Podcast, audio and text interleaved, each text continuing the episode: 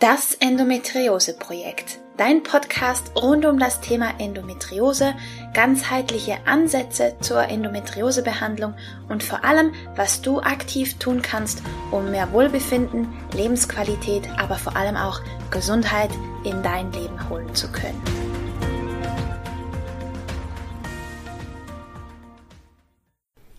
Hallo und herzlich willkommen zu einer weiteren Folge von Das Endometriose-Projekt. Ich bin Romina Skalko, ganzheitlicher Endometriose-Coach und ich freue mich riesig, dass du eingeschaltet hast. In der heutigen Podcast-Folge habe ich ein weiteres Interview-Special für dich. Dieses Mal mit der wirklich wunderbaren Nina Reiter, Psychologin, spezialisiert auf Endometriose. Und vielleicht kennst du sie von Social Media, von Instagram als Mitgefühlt Coaching.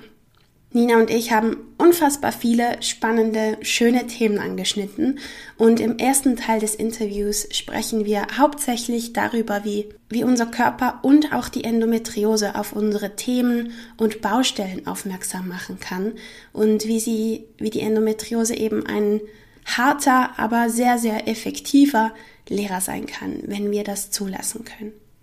Wir sprechen auch darüber, wie du es schaffst, gesund zu sein, trotz einer chronischen Krankheit, wie stark Schmerzen und Emotionen, aber auch Gedanken zusammenhängen können und wie wichtig es ist, sich auf das zu fokussieren, was man tatsächlich kontrollieren und beeinflussen kann. Sie erzählt auch ganz eindrücklich von ihrem Kinderwunsch und wie sie damit umgegangen ist. Und ich glaube, davon können wir ganz, ganz viel lernen. Ja, jetzt möchte ich dich gar nicht länger auf die Folter spannen, sondern wünsche dir ganz viel Spaß mit dem ersten Teil des Interviews mit der wunderbaren Nina Reiter.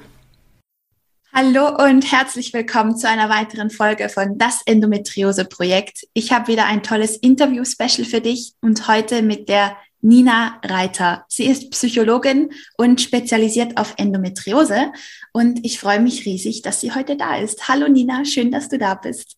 Hallo Romina, ich bedanke mich total herzlich bei dir, dass du mich eingeladen hast. Die Freude ja. ist ganz auf meiner Seite. Das freut mich total. Magst du dich ganz kurz vorstellen für diejenigen, die dich noch nicht kennen? Sehr, sehr gerne. Also wie du schon eingeleitet gesagt hast, mein Name ist Nina. Ihr kennt mich vielleicht von Instagram, da bin ich Mitgefühl Coaching. Und ich habe gerade mit einem YouTube-Kanal begonnen, ganz frisch, der heißt Endopsychologie und soll auch ein Podcast werden. Ich habe es umgekehrt wie die Romina gemacht. Ich fange erst mit YouTube an und versuche das in einen Podcast zu bringen. Und ich arbeite als Psychologin in erster Linie online, mhm. lebe in Berlin, komme ursprünglich aus Österreich, wie man das wahrscheinlich auch so ein bisschen in meiner Stimmfärbung hören wird. Und ja, ich bin von meinem Ursprungsberuf eben Psychologin, habe schon während meinem Studium auch eine Ausbildung gemacht zur systemischen Coachin und vor ja, mittlerweile vier Jahren eine Ausbildung zur Yogalehrerin, weil ich, als ich angefangen habe, dann zu arbeiten als Psychologin in der Beratung, im Coaching, habe ich schnell gemerkt, okay, die Psychologie, die ist super gut und mit den all ihren Methoden, aber oft fehlt der Körper. Mhm. Und nachdem Yoga zu meinen eigenen großen Leidenschaften gehört, habe ich da auch in mich weitergebildet. Und ich muss sagen, das war eine der besten Entscheidungen. Das kommt mir extrem zugute im Coaching, im Beratungsprozess, da auf die körperliche Ebene auch einsteigen zu können. Ja. Und ja, ich bin gerade in der Ausbildung zur systemischen Therapeutin. Also ich bin da auf dem Weg, mehr, mehr Methoden noch zu bekommen, mehr, ja, wie man Menschen unterstützen kann, mehr noch zu lernen. Und wie ihr wahrscheinlich alle wisst oder es euch denken könnt, ich habe selber Endometriose und den Verdacht auf Adenomiose und habe da die Diagnose vor neun Jahren bekommen. Mhm. Da war ich 23.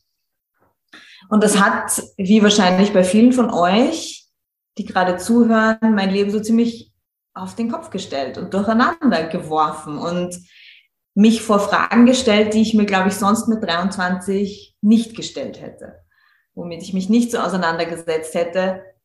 Und da kann ich heute auch sagen, bin ich der Endometriose dankbar. Aber währenddessen war es oft super schwierig. Aber ich habe viel lernen dürfen und ich habe mich eben dadurch früh mit diesen Themen auseinandergesetzt und ja, hat mich auch zu meinem jetzigen Beruf gebracht, eben Frauen mit Endometriose zu unterstützen und die zu coachen auf ihrem Weg und die zu begleiten. Und das ist schon wirklich so eine, ein Traum, ein Wunschtraum immer von mir gewesen und hat da Erfüllung gefunden. Ich bin darüber super glücklich. Das glaube ich gerne.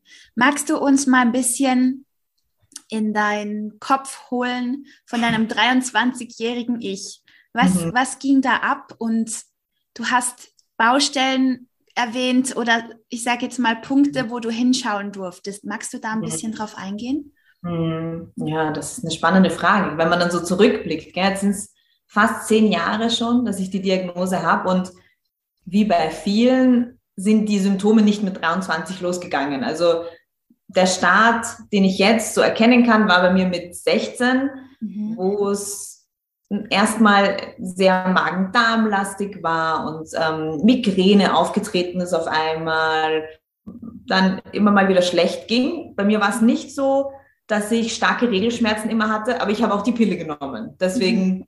ja, ist es natürlich nicht so klar, ob ich damals schon diese Schmerzen gehabt hätte. Mm, und als ich die Diagnose bekommen habe, das war für mich schon ein ziemlich, eine ziemliche Horrorsituation irgendwo. Ich wusste super wenig über die Endometriose, wie das, glaube ich, den meisten geht. Das ist, ich finde es immer wieder bemerkenswert, dass das in, in Biologieunterricht oder im Sexualkundeunterricht, dass das nicht auftaucht, mhm. dass es Endometriose gibt und dass das so viele Frauen haben. Also das ist was, ja, wo ich glaube, wir, die im Internet unterwegs sind, die selbst betroffen sind, wir klären deutlich mehr auf, als das das allgemeine Gesundheitssystem bisher getan hat. Und ich glaube, da haben wir noch einen weiten Weg. Und ja, wie die meisten jungen Frauen habe ich nicht wirklich gewusst, was Endometriose ist. Ich wusste aber, es ist eine Erkrankung, die nicht ohne ist. Mhm. Tatsächlich. Es war so eine Kampagne damals in Wien, wo ich gelebt habe, ähm, eben, dass man, dass Endometriose existiert. Und es war, gab Plakate und mir wurde gesagt, sie haben Endometriose höchstwahrscheinlich. Und ich dachte nur an die Plakate und dachte mir, oh mein Gott, wenn das so schlimm ist, dass es Plakate gibt, dann muss es schlimm sein. so wie Krebs, so in etwa war meine erste Assoziation. Und ja, ich bin dann zum Glück ähm, sofort an einen Spezialisten geraten, der, ich glaube, auch die erste OP sehr, sehr gut gemacht hat. Und leider gab es da super viele Komplikationen. Also ich hatte dann eine harte Zeit und wusste auch schon nach der ersten OP, okay, der hat mir fast meinen gesamten linken Eierstock entfernt und ein halbes Jahr später wurde der Eileiter entfernt, weil es immer wieder Entzündungen gab. Also ich wusste damals, okay, der Kinderwunsch, der wird schwierig. Und das wurde mir auch sehr unverblümt gesagt. Und das war für mich damals, glaube ich, mit das Schlimmste. Als ja. 23-jährige Frau die genau wusste, okay, ich will jetzt kein Kind, ich bin nicht bereit dafür, war das für mich richtig herausfordernd. Und dann eben alles, was so dazugekommt, wenn man am Anfang steht, dass man sich überlegt, okay, was tue ich denn jetzt mit diesen Symptomen? Die Schulmedizin sagt mir eigentlich nicht viel. Damals haben die Ärzte auch noch nicht wirklich von Ernährungsumstellungen geredet. Heute ist es ja zum Glück oft anders, dass die SpezialistInnen das zumindest schon mal sagen. Mhm. Aber damals war da noch nicht wirklich die Rede davon. Ich habe mir das dann im Internet zusammen gegoogelt und habe das dann auch ziemlich rigoros umgesetzt, die ja. Endometriose empfohlene Ernährung. Und das hat mir extrem geholfen. Und da ja, war ich bei einer Heilpraktikerin, die mich da auch unterstützt hat. Also eben, ich habe relativ schnell bin ich auf den komplementärmedizinischen Weg oder Wagen aufgesprungen, ja. weil ich ja. gemerkt habe, okay, da bekomme ich mehr Unterstützung. Habe mir auch psychologische Unterstützung gleich gesucht, weil ich wusste, okay, ich brauche da jemanden, der mich begleitet, mhm. Weil ich das sonst nicht so gut bewältigen kann. Mhm. Weil zu, ich meine, 23 sein ist sowieso schon eine Herausforderung. ja, definitiv. ja. Definitiv. Ja, das waren so die allgemeinen Baustellen, dass man so versucht, wer bin ich überhaupt? Was möchte ich in meinem Leben? Und dann zusätzlich, okay, du hast eine vollkommen unerforschte Krankheit, die chronisch ist, die dir Schmerzen bereitet. Was machst du da jetzt? Und ich bin von meinem Grundnaturell her so, dass ich immer alles genau wissen möchte und dass ich mich viel und intensiv mit Themen dann beschäftige. Und das hilft mir, glaube ich, da sehr, weil ich mich sofort total, als Psychologin fällt es mir auch nicht so schwer, Studien zu lesen und ich habe mich halt sofort in die Fachliteratur reingestürzt und das alles gelesen, was mir halt so in die Finger gekommen ist. Damals war es noch nicht so viel, da gab es ja, wissenschaftliche Studien, aber noch wenig Bücher über Endometriose, die von betroffenen äh, Frauen geschrieben worden sind, was sich zum Glück geändert hat. Ja. Und ja, das, da bin ich sofort total in den Weg eingestiegen. Okay, was kann ich tun, ganz aktiv, um mit dieser Erkrankung umzugehen? Ja. Hm. Und eben, du hast die Ernährung umgestellt, du hast dir Hilfe geholt, ähm, durch Heilpraktiker, durch, durch Psychologie auch. Ja. Und ja, wie, wie hat sich das für dich verändert oder was hat sich dadurch für dich verändert? Hm. Ich muss sagen, dadurch hat sich für mich alles verändert. Also es ist kein Vergleich zu dem Mensch, der ich jetzt vor zehn Jahren war. Was natürlich auch daran liegt, man wird älter und verändert sich sowieso. Aber die Endometriose hat mich auf ganz viele Themen aufmerksam gemacht, hat mich sehr dazu getrieben, weil es ja auch notwendig war, mich damit auseinanderzusetzen, okay, was passiert da in unserem Körper, was passiert da psychisch und wie kann ich mein ganzes System, wie kann ich das entspannen, wie kann ich, ja, wie kann ich bis zu einem gewissen Punkt heilen. Ich weiß, das Wort ist ganz ähm, wild diskutiert in der Endometriose-Community. Ja. und mit heilen meine ich auch nicht, dass man dann wirklich abschließend geheilt ist, aber doch so ein, ich bin der fixen Überzeugung, man kann Gesundheit, also man kann gesund sein, während man eine Erkrankung hat. Oder man kann richtig krank sein, während man eine Erkrankung hat.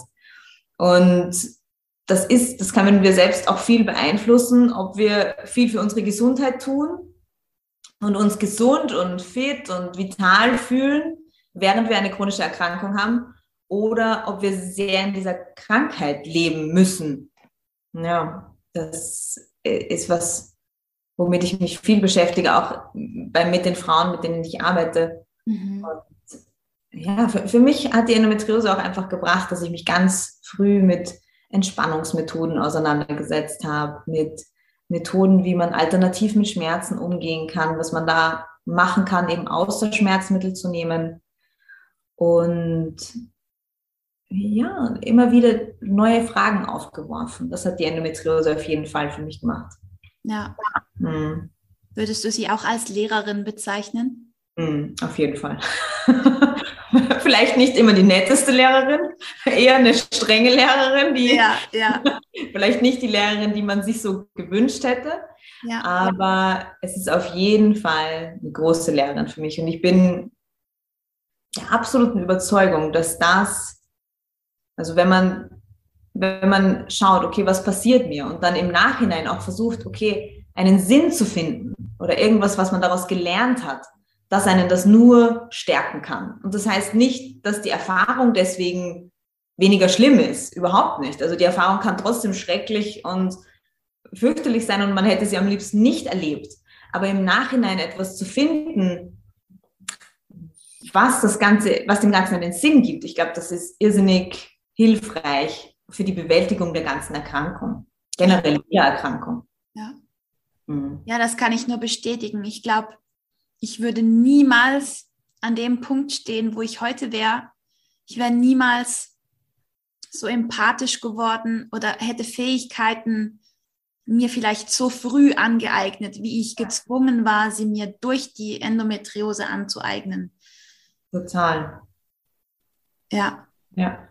Das glaube ich auch. Und bei dir eben, du hast die Diagnose ja mit 17 bekommen, hast du erzählt. Das heißt, du bist noch früher auch auf diese Reise geschickt worden. Und da, ja, das sind so formende Jahre, gell? die Anfang 20er, Ende 20er, da, da wird man so man selbst. Und ja. da ist die Endometriose dann natürlich ein großer Teil.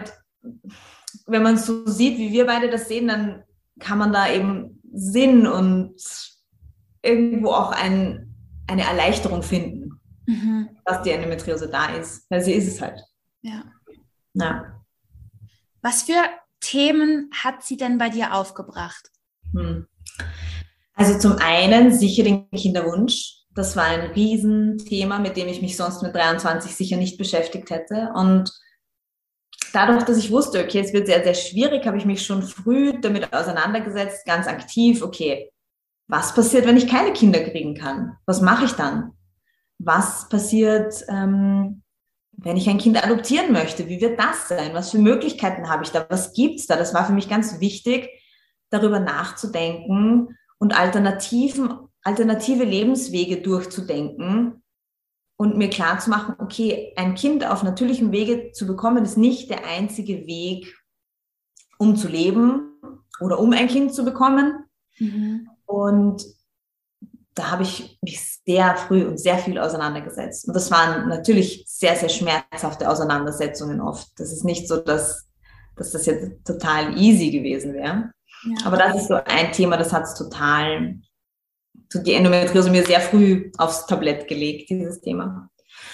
Und zum anderen sicher mein eigener Umgang mit Emotionen, wie ich mit mir selber umgehe, wie ich mit mir selber spreche auch und was das für einen Einfluss auch auf meinen Körper, meine Seele, das Schmerzempfinden, ähm, was das für einen riesigen Einfluss hat und wie viel wir da doch selbst auch beeinflussen können. Das hat sicher eins der großen Themen und auch wie viel Einfluss unser Körper hat und wie sehr wir von unserem Körper irgendwo auch abgeschnitten oft leben und sehr in unserem Kopf sind.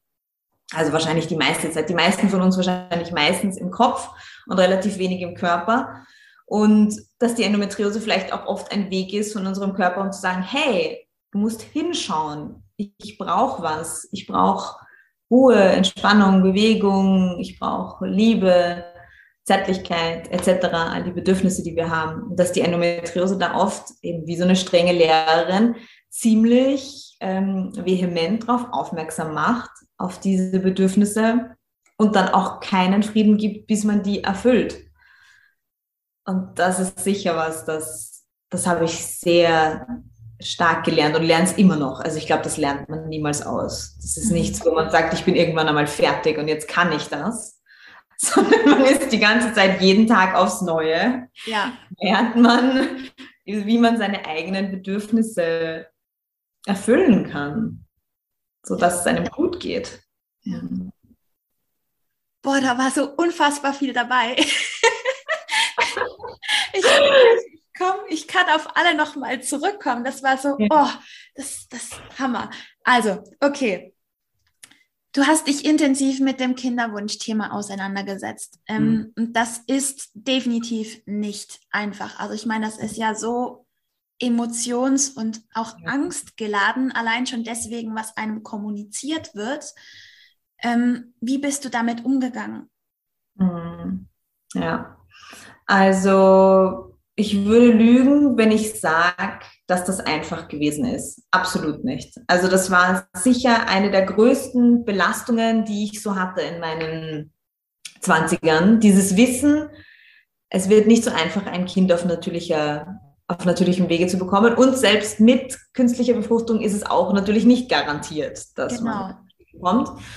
Und wie ich vorhin schon gesagt habe, mir hat sehr geholfen, die Alternativen durchzudenken, mich immer wieder da auch drauf zu konzentrieren. Mhm. Und dann, als es näher, also zum, zum anderen war es mir auch immer klar, okay, ich habe nicht Zeit bis 35. Mhm. Das war für mich schon mal ganz gut zu wissen, okay. Ich war zumindest informiert und wusste, okay, ich muss damit beginnen, wenn ich Ende 20 bin, damit es realistisch bleibt. Weil ich meine, es ist bei jeder Frau anders und nicht nur, weil du Endometriose hast, heißt das jetzt nicht, dass du mit 35 nicht schwanger werden kannst. Aber meine Eizellenreserve war dadurch, dass ich nur einen Eierstock habe, mit 29 schon so gering wie bei einer Frau, glaube ich, mit Mitte 40. Also okay, ja. dann schon sehr gering. Nicht so, dass man keine Kinder bekommen kann, ja. aber doch schon sehr gering. Ja, also ich war schon so am, an der unteren Grenze zu dem, wo du sagst, uh, dann wird es schon kritisch schwierig. Ja. Und ja, bin da informiert reingegangen, wusste, okay, es muss dann und dann auf jeden Fall losgehen, im Idealfall.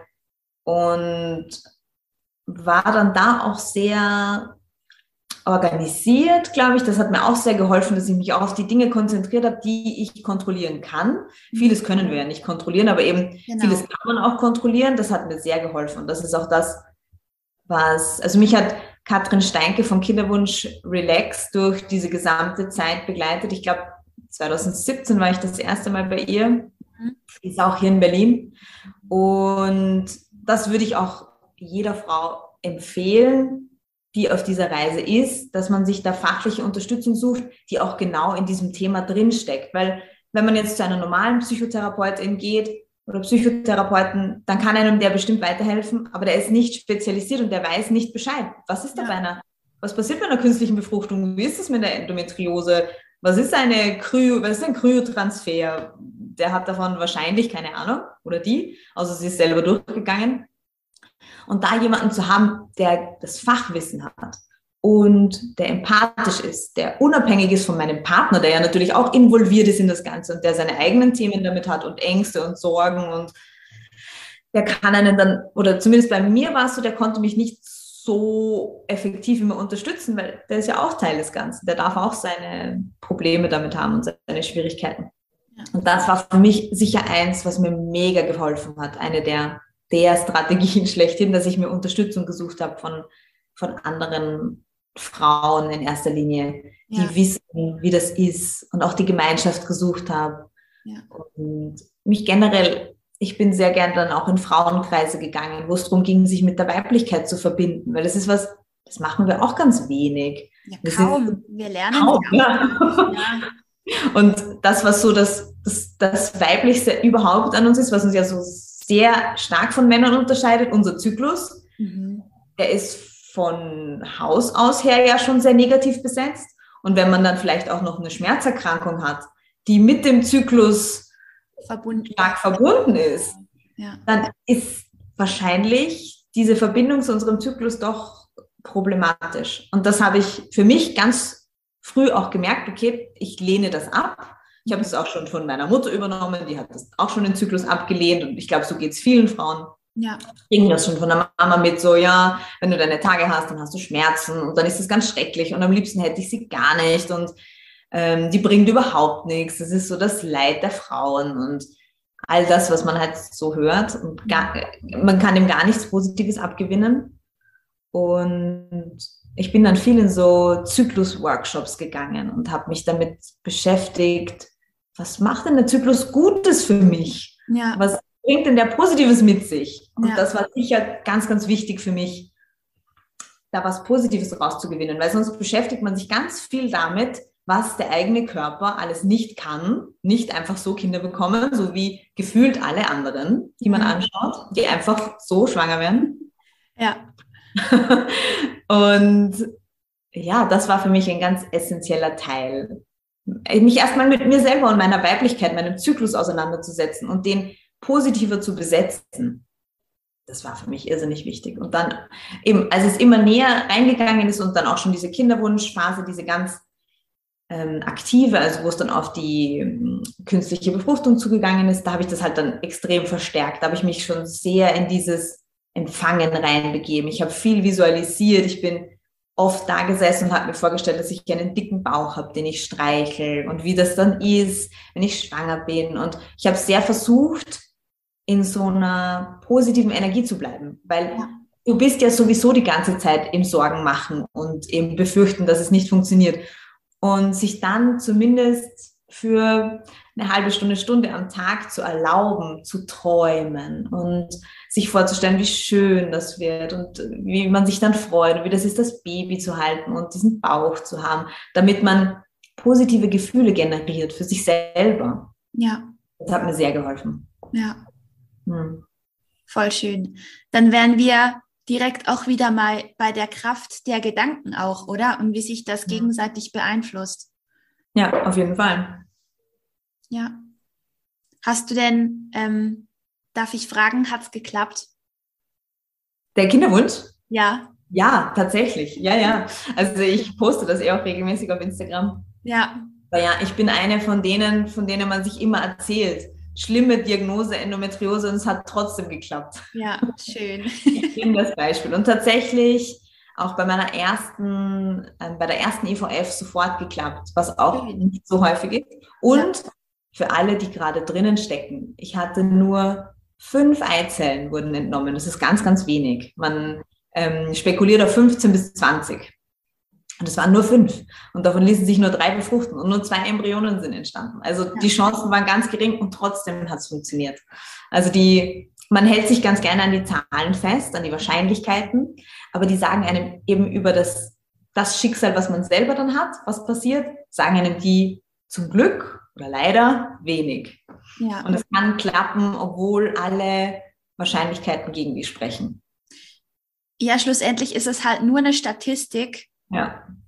Und wenn du halt auf den Einzelfall reinzoomst, bedeutet die dann schlussendlich wieder gar nichts, ne? Genau, absolut. Und es kann einem auch Hoffnung geben, dass man ja. weiß, okay, es gibt da andere Frauen, bei denen war es auch so total unwahrscheinlich und es hat trotzdem geklappt. Ja. Hm. Sehr schön. Mega.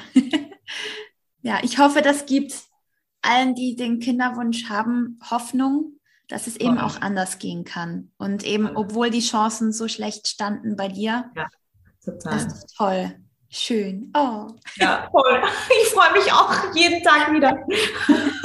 ja, mega schön. Ja. Also, lass uns auf das Thema ähm, Gedanken und Mindset noch eingehen. Ähm, ja. Hast du da auch eine, ich meine jetzt grundsätzlich bei der Endometriose, nicht nur beim, beim Kinderwunsch, mhm. äh, wie siehst du das, wie sich das beeinflusst? Hm, was wir denken. Hm. Ja. Ich glaube, das hat einen riesengroßen Einfluss. Und das, was wir denken, das fühlen wir ja auch. Oder umgekehrt, was wir fühlen, das denken wir auch. Also man kann Gedanken und Gefühle nicht voneinander trennen. Mhm. Und wenn man ein ganz simples Beispiel hernimmt, wenn du gerade mit deinen Freunden irgendwo sitzt und lachst und du bist glücklich und voll im Moment und du stößt dir am Tischbein deinen Fuß an, dann merkst du den Schmerz vielleicht gar nicht so sehr und ja. lachst es weg. Und wenn du aber gerade vollkommen erschöpft, du hast schlechte Nachrichten bekommen, du bist vielleicht traurig, wütend, bist allein zu Hause, ähm, hast gerade einfach wenig Hoffnung und dann kommt ein Schmerz dann breitet sich der aus, dann nimmt dich der ein, dann kann dich der so richtig verschlucken. Mhm. Und tatsächlich wird in unserem Gehirn werden Schmerzen an derselben Stelle verarbeitet wie Emotionen. Und Emotionen und Gedanken sind eben so eng miteinander verbunden, dass das auch, was ich denke, das fühle ich meistens auch und umgekehrt. Das heißt, wenn wir in diesen unangenehmen Gedanken, in diesen unangenehmen Gefühlen drinnen sind, dann empfinden wir und nehmen wir Schmerzen stärker wahr. Und das ist was, das kann uns sehr zugutekommen und das kann uns sehr belasten. Weil je mehr man in diesem, diesen negativen Gedankenspiralen drin steckt, desto stärker beeinflusst man damit alles, was im Körper passiert. Es werden andere Hormone ausgeschüttet, als wenn du ähm, in angenehmen oder positiven Gefühlen, unter Anführungszeichen, drinnen bist und wenn du positive Gedanken denkst oder zumindest neutrale Gedanken, mhm. Ähm, dann bist du an einem anderen Punkt. Und das bedeutet nicht, dass wir nicht ähm, wütend sein dürfen oder ängstlich oder hoffnungslos oder traurig. Das bedeutet es absolut nicht, sondern es ist eher der Umgang mit diesen Emotionen und Gedanken, wie, wie wir da rangehen. Und das haben die wenigsten von uns gelernt. Das ist nichts, was wir in der Schule lernen oder von unseren Eltern, also zumindest von den wenigsten Eltern. Meine haben es ja. mir definitiv nicht so unmittelbar beigebracht, wie ich das jetzt zum Beispiel versuche, meiner Tochter beizubringen, dass man schon genau weiß, okay, ja, was ist da, was ist da und eben schon auch diese nährenden Gedanken in so einen kleinen Menschen reinzupflanzen. Wir sind eher immer in tendenziell in, in Gedanken, die uns selbst schlecht behandeln. Oder auch, dass wir die Schuld bei anderen suchen und dann viel darüber nachdenken, was der andere alles falsch macht.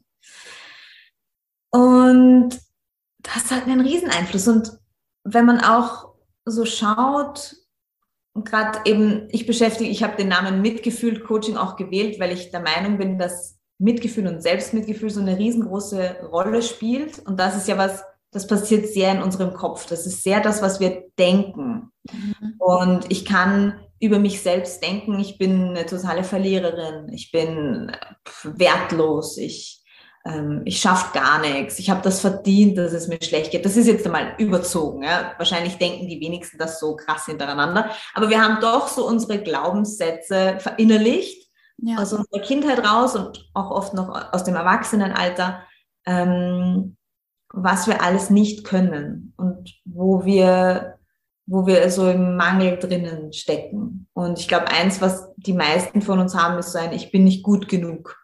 Ich muss noch das und das haben, dann bin ich gut genug oder dann bin ich liebenswert. Und man kann sich das ganz gut vorstellen, ähm, wenn du in einer Situation bist und deine Freundin kommt zu dir her und du erzählst dir, ma, ich bin gefeuert worden aus meinem Job. Und dann sagt die Freundin zu dir, das war so klar, Du kannst nie irgendwie was richtig machen. Das ist total typisch wieder bei dir. Und ja, habe ich nichts anderes von dir erwartet, brauchst dich jetzt auch nicht wundern, so wie du dich immer verhältst. Dann geht in unserem Körper sofort eine Kampf- oder Fluchtreaktion los. Das ist ganz automatisch. Wenn uns jemand angreift, wenn uns Gefahr droht, ja. dann geht uns Kampf und Flucht los. Ja. Weil unser Nervensystem hat eine Aufgabe und zwar uns am Leben zu halten. Und das können wir in erster Linie entweder kämpfen, flüchten, totstellen. Recht viel mehr haben wir nicht im Repertoire als Säugetiere. Und wenn du dir vorstellst, dass dir das passiert und du sagst das zu dir selber, das, was in dem Beispiel jetzt die Freundin gesagt hat, eben, du hast das gar nicht anders verdient, immer so, ja, immer passieren nur dir solche Sachen, du bist total die Verliererin, dann geht dieselbe Reaktion in dir los. Das heißt Kampf oder Flucht. Oder wenn gar, gar nichts mehr geht, dann totstellen. Und das heißt, du redest so mit dir und in dir geht Kampf oder Flucht los. Du kannst dir aber schlecht gegen dich selbst kämpfen und weglaufen ist auch eigentlich schwierig. Naja. und dann stehen wir da und wissen nicht, was wir tun sollen mit all diesen Gefühlen und Gedanken und dieser Energie, die freigesetzt wird in uns, weil der Körper möchte dann irgendwas tun damit. Und wir bleiben aber meistens sitzen. Und so gehen diese ganzen Gefühle immer tiefer rein und das Nervensystem gerät dann schnell aus dem Gleichgewicht, wenn wir so sehr, oder was heißt sehr, wenn wir konstant negativ und runtermachend mit uns sprechen und wenn wir diese Gedanken immer wiederholen. Ja. So, das war der erste Teil des Interviews mit Nina. Ich hoffe, du fandest ihn mindestens genauso inspirierend wie ich. Ich finde sie großartig und einfach wundervoll und sie hat so viel Wissen und Empathie reingepackt. Es war einfach ein unfassbar schönes Gespräch und du kannst gespannt sein auf den zweiten Teil, denn da geht's nicht weniger inspirierend weiter. Und wenn du mit Nina Kontakt aufnehmen möchtest oder dich von ihr begleiten lassen möchtest, dann findest du sämtliche Infos zu ihr und wo du sie findest in den Show Notes. Ich möchte noch darauf aufmerksam machen, dass es noch immer Endomarch ist, also Endometriose Aufmerksamkeitsmonat. Wenn du was tun möchtest, wenn du die Community unterstützen möchtest, dann lass deinen liebsten Influencern und Aufklärerinnen ein bisschen Liebe auf den Profilen zurück, schreib Mails, mach Bewertungen und werde Mitglied bei den Endometriose-Vereinigungen. Die Links dazu findest du auch in den Show Notes. Denn nur wenn wir als Front, als vereinte Front nach außen auftreten, können wir was verändern, können wir Dinge in Bewegung bringen. Und das ist mir ein großes, großes Anliegen. Deswegen, ja, wenn du magst, unterstütz die Community, wo du kannst. Und falls du Unterstützung brauchst, dann weißt du hoffentlich, dass du gerne mit mir Kontakt aufnehmen kannst wenn du Fragen hast oder Wünsche oder Anregungen oder ein Coaching wünschst, dann findest du auch meine Angaben selbstverständlich in den Show Notes. Jetzt wünsche ich dir nur einen fabelhaften Tag, lass es dir gut gehen und ich freue mich, wenn du auch beim zweiten Teil des Interviews mit Nina wieder mit dabei bist. Alles Liebe und bis bald.